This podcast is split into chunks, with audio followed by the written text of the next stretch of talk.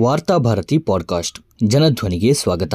December ಒಂಬತ್ತು, ಎರಡು ಸಾವಿರದ ಇಪ್ಪತ್ತೊಂದು ಗುರುವಾರದ ವಾರ್ತಾಭಾರತಿ ಸಂಪಾದಕೀಯ. ಸೇನಾ ಮುಖ್ಯಸ್ಥರ ಸಾವಿಗೆ ಯಾರು ಹೊಣೆ? ನಾಗಾಲ್ಯಾಂಡ್ನಲ್ಲಿ ಉಗ್ರರ ವಿರುದ್ಧದ ಕಾರ್ಯಾಚರಣೆಯ ಸಂದರ್ಭದಲ್ಲಿ ಪ್ರಮಾದವಶಾತ್ ಹದಿನಾಲ್ಕು ಗ್ರಾಮಸ್ಥರು ಸೈನಿಕರ ಗುಂಡಿಗೆ ಬಲಿಯಾದ ಆಘಾತದಿಂದ ಭಾರತ ಇನ್ನೂ ಚೇತರಿಸಿಲ್ಲ. ಇದೀಗ ತಮಿಳುನಾಡಿನಲ್ಲಿ ಇನ್ನೊಂದು ಭಾರೀ ದುರಂತ ಘಟಿಸಿದೆ.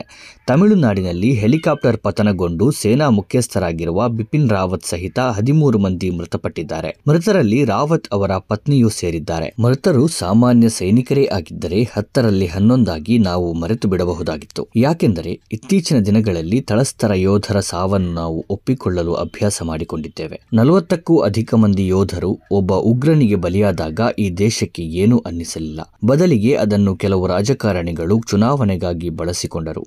ಗುಪ್ತಚರ ವೈಫಲ್ಯ ಚರ್ಚೆಯಾಗಲೇ ಇಲ್ಲ. ಇದೇ ಸಂದರ್ಭದಲ್ಲಿ ವರ್ಷಕ್ಕೆ ಸರಾಸರಿ ಮೂರರಂತೆ ಮಿಗ್ ವಿಮಾನಗಳು ಪತನಗೊಳ್ಳುತ್ತವೆ. ಸಾಮಾನ್ಯ ಸೈನಿಕರು ಸಾಯುತ್ತಲೇ ಇದ್ದಾರೆ.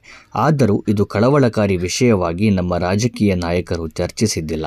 ಕನಿಷ್ಠ ವಿಷಾದ ವ್ಯಕ್ತಪಡಿಸಿದ ಉದಾಹರಣೆಗಳು ಇಲ್ಲ. ಅವರ ಸಾವು ಮುಖಪುಟದ ಸುದ್ದಿಯಾಗುವುದೂ ಇಲ್ಲ. ಭಾರತದ ಸೈನಿಕರ ಆಹಾರ, ಅವರಿಗೆ ಸಿಗುವ ಮೂಲಭೂತ ಸವಲತ್ತುಗಳ ಬಗ್ಗೆ ಯಾರೂ ಪ್ರಶ್ನೆ ಎತ್ತುವಂತೆಯೇ ಇಲ್ಲ. ಪ್ರಶ್ನೆ ಎತ್ತಿದರೆ ಅವರು ದೇಶದ್ರೋಹಿಗಳಾಗಿ ಬಿಡುತ್ತಾರೆ. ತಮ್ಮ ಸ್ಥಿತಿಗತಿಯನ್ನು ತೋಡಿಕೊಂಡ ಸೈನಿಕರ ಸ್ಥಿತಿ ಅಂತಿಮವಾಗಿ ಏನಾಯಿತು ಎನ್ನುವುದನ್ನು ನಾವು ನೋಡಿದ್ದೇವೆ. ಆದರೆ ಇಂದು ಹೆಲಿಕಾಪ್ಟರ್ ಪತನದಿಂದ ಮೃತರಾಗಿರುವುದು ಈ ದೇಶದ ಸೇನೆಯ ಮೂರು ವಿಭಾಗಗಳ ಮುಖ್ಯಸ್ಥ ರಾವತ್. ಅವರು ಪ್ರಯಾಣಿಸುವ ಹೆಲಿಕಾಪ್ಟರ್ ನಿಗೂಢವಾಗಿ ಪತನಗೊಂಡಿದೆ. ಇದು ನಿಜಕ್ಕೂ ದೇಶ ತಲೆತಗ್ಗಿಸಬೇಕಾದ ವಿಷಯ. ಈ ದೇಶದ ಸೇನೆಯ ಸರ್ವೋಚ್ಚ ನಾಯಕರಲ್ಲಿ ಒಬ್ಬರಾಗಿರುವ ರಾವತ್ ಪ್ರಯಾಣಿಸುವ ಹೆಲಿಕಾಪ್ಟರ್ನ ಸ್ಥಿತಿಯೇ ಹೀಗಾದರೆ, ಇತರ ಹೆಲಿಕಾಪ್ಟರ್ಗಳು ಮತ್ತು ಯುದ್ಧ ವಿಮಾನಗಳ ಬಗ್ಗೆ ನಾವು ಹೇಗೆ ಭರವಸೆ ಇಡಬೇಕು? ಇತ್ತೀಚಿನ ದಿನಗಳಲ್ಲಿ ರಾವತ್ ಬೇರೆ ಬೇರೆ ಕಾರಣಗಳಿಗೆ ಸುದ್ದಿಯಲ್ಲಿದ್ದವರು. ಮೋದಿ ನೇತೃತ್ವದ ಸರ್ಕಾರ ಅಧಿಕಾರಕ್ಕೆ ಬಂದ ದಿನದಿಂದ ಮಾಧ್ಯಮಗಳಲ್ಲಿ ಮುನ್ನೆಲೆಗೆ ಬಂದಿದ್ದರು. ಮೂರು ವಿಭಾಗಗಳ ಮೊತ್ತ ಮೊದಲ ಮುಖ್ಯಸ್ಥ ಎನ್ನುವ ಹೆಗ್ಗಳಿಕೆಯು ಇವರದ್ದು. ಈಶಾನ್ಯ ಭಾರತದ ಕಾರ್ಯಾಚರಣೆಯಲ್ಲಿ ಇವರ ಹೆಸರು ಮುಂಚೂಣಿಯಲ್ಲಿದೆ.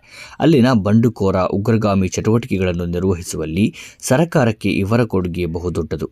ಮಯನ್ಮಾರ್ನ ಗಡಿಗೆ ನುಗ್ಗಿ ನಡೆಸಿದ ಕಾರ್ಯಾಚರಣೆ ಸಾಕಷ್ಟು ವಿವಾದಕ್ಕೂ ಕಾರಣವಾಗಿತ್ತು. ಇಷ್ಟೆಲ್ಲ ಹಿನ್ನೆಲೆಗಿರುವ ರಾವತ್ ಅವರು ಹೆಲಿಕಾಪ್ಟರ್ ಪತನದಿಂದ ಮೃತಪಟ್ಟರು ಎಂದು ಒಂದು ವಾಕ್ಯದಲ್ಲಿ ಪ್ರಕರಣವನ್ನು ಮುಗಿಸುವುದು ಅಸಾಧ್ಯ. ಯಾಕೆಂದರೆ ಅವರು ಪ್ರಯಾಣಿಸುತ್ತಿದ್ದ ಹೆಲಿಕಾಪ್ಟರ್ ಸಾಮಾನ್ಯದ್ದಾಗಿರಲಿಲ್ಲ. ಅದು MI seventeen V five Russia ನಿರ್ಮಿತ ಹೆಲಿಕಾಪ್ಟರ್ ಆಗಿದೆ. ಎಂಟು MI seventeen V five helicopter ನಿರ್ಮಾಣಕ್ಕಾಗಿ ಭಾರತ ವಿಶೇಷ ಗುತ್ತಿಗೆಯನ್ನು ರಷ್ಯಕ್ಕೆ ನೀಡಿತು ರಾವತ್ ಅವರು ಪ್ರಯಾಣಿಸುವ ಹೆಲಿಕಾಪ್ಟರ್ನ ಬಗ್ಗೆ ವಿಶೇಷ ಕಾಳಜಿ ವಹಿಸಲಾಗುತ್ತದೆ. ಹೀಗಿರುವಾಗ ಏಕಾಏಕಿ ಇಂಥದ್ದೊಂದು ದುರಂತ ಹೇಗೆ ಸಂಭವಿಸಿತು ಎನ್ನುವುದನ್ನು ಅರಿಯುವ ಹಕ್ಕು ಈ ದೇಶದ ಜನರಿಗೆ ಇದೆ. ಇತ್ತೀಚಿನ ದಿನಗಳಲ್ಲಿ ಸೇನೆಯನ್ನು ರಾಜಕೀಯವಾಗಿ ದುರ್ಬಳಕೆ ಮಾಡುವ ಪ್ರಕರಣಗಳು ಹೆಚ್ಚುತ್ತಿವೆ. ಸೇನೆಯ ಕಾರ್ಯಾಚರಣೆಗಳಿಗೆ ಸರ್ಕಾರ ಮೂಗು ತೋರಿಸುವ ಪ್ರವೃತ್ತಿಗಳು ಹೆಚ್ಚುತ್ತಿವೆ. ರಕ್ಷಣಾ ಸಚಿವರು ಮಾತನಾಡಬೇಕಾದಲ್ಲಿ ನೇರವಾಗಿ ಸೇನಾ ಮುಖ್ಯಸ್ಥರೇ ಪತ್ರಿಕಾಗೋಷ್ಠಿ ನಡೆಸುತ್ತಿದ್ದರು. ರಾಜಕೀಯ ಚಟುವಟಿಕೆಗಳಿಗೆ ಸೇನೆಯ ಸಾಧನಗಳನ್ನು ಬಳಸುವ ಕೆಟ್ಟ ಮತ್ತು ಅಪಾಯಕಾರಿ ಬೆಳವಣಿಗೆಗಳು ನಡೆಯುತ್ತಿವೆ. ಇದೇ ಸಂದರ್ಭದಲ್ಲಿ ರಫೇಲ್ ಹಗರಣ ದೇಶದ ಸೇನೆಯೊಳಗೆ ಭಾರೀ ಸದ್ದು ಮಾಡಿತು ರಫೇಲ್ ವ್ಯವಹಾರದಲ್ಲಿ ಭಾರೀ ಅವ್ಯವಹಾರಗಳು ನಡೆದಿವೆ ಎನ್ನುವುದನ್ನು ಈಗಾಗಲೇ ಹಲವು ಹಿರಿಯ ಪತ್ರಕರ್ತರು ಆರೋಪಿಸಿದ್ದಾರೆ. ಅಂಬಾನಿಗೆ ಒಳಿತು ಮಾಡಬೇಕೆನ್ನುವ ಕಾರಣಕ್ಕಾಗಿ ಒಪ್ಪಂದದಲ್ಲಿ ಹಲವು ಬದಲಾವಣೆಗಳನ್ನು ಮೋದಿ ಸರ್ಕಾರ ಮಾಡಿದೆ ಎನ್ನುವ ಆರೋಪಗಳನ್ನು ವಿಪಕ್ಷ ನಾಯಕರು ಮಾಡುತ್ತಾ ಬಂದಿದ್ದಾರೆ. ಇಂತಹ ಸಂದರ್ಭದಲ್ಲಿ ಪ್ರಧಾನಿಯನ್ನು ಸಮರ್ಥಿಸಲು ಸೇನಾ ವರಿಷ್ಠರು ಮುಂದಾಗಿದ್ದರು. ಜೊತೆಗೆ ಪೆಗಾಸಸ್ ಗೂಢಚಾರಿಕೆ ರಾಜಕಾರಣಿಗಳ ಕುತ್ತಿಗೆಗೆ ಬಂದಿದೆ. ಸುಪ್ರೀಂ ಕೋರ್ಟ್ ಇದನ್ನು ಗಂಭೀರವಾಗಿ ತೆಗೆದುಕೊಂಡಿದೆ. ಕಾಶ್ಮೀರದಲ್ಲಿ ನಡೆಯುತ್ತಿರುವ ಬೆಳವಣಿಗೆಗಳು ನಿರ್ಲಕ್ಷಿಸುವಂತದ್ದಲ್ಲ ಇದರ ಜೊತೆ ಜೊತೆಗೆ ಭಾರತ ಚೀನಾ ಗಡಿಯಲ್ಲಿ ಪರಿಸ್ಥಿತಿ ಗಂಭೀರವಾಗಿದೆ. ಅಫ್ಘಾನಿಸ್ತಾನ ತಾಲಿಬಾನ್ ವಶವಾದ ದಿನದಿಂದ ಪಾಕಿಸ್ತಾನ ಮತ್ತು ಚೀನಾ ಜಂಟಿಯಾಗಿ ಅದರ ಲಾಭ ಪಡೆಯಲು ಯತ್ನಿಸುತ್ತಿದೆ. ಇಂತಹ ಸಂದರ್ಭದಲ್ಲಿ ರಾವತ್ರಂತಹ ಹಿರಿಯ ಸೇನಾ ವರಿಷ್ಠ ಹೆಲಿಕಾಪ್ಟರ್ ಪತನದಿಂದ ಮೃತಪಟ್ಟಿರುವುದು ಆಘಾತಕಾರಿಯಾಗಿದೆ. ರಾವತ್ ಸಾವಿನಲ್ಲಿ ರಾಜಕೀಯ ಸಂಚುಗಳಿರಬಹುದೇ ಎನ್ನುವುದನ್ನು ತನಿಖೆ ನಡೆಸುವುದು ಅತ್ಯಗತ್ಯವಾಗಿದೆ. ರಾವತ್ ಸಾವಿನ ಕುರಿತಂತೆ ಬಿಜೆಪಿಯೊಳಗಿರುವ ನಾಯಕರೇ ಆಘಾತವನ್ನು ಅನುಮಾನವನ್ನು ವ್ಯಕ್ತಪಡಿಸಿದ್ದಾರೆ. ಸುಪ್ರೀಂ ಕೋರ್ಟ್ನ ಹಿರಿಯ ನ್ಯಾಯಮೂರ್ತಿಯ ಮೂಲಕ ಈ ಪ್ರಕರಣವನ್ನು ತನಿಖೆಗೊಳಪಡಿಸಬೇಕು ಎಂದು ಆಗ್ರಹಿಸಿದ್ದಾರೆ. ರಾವತ್ ಸಾವು ಒಂದು ಆಕಸ್ಮಿಕವೇ ಆಗಿರಬಹುದು.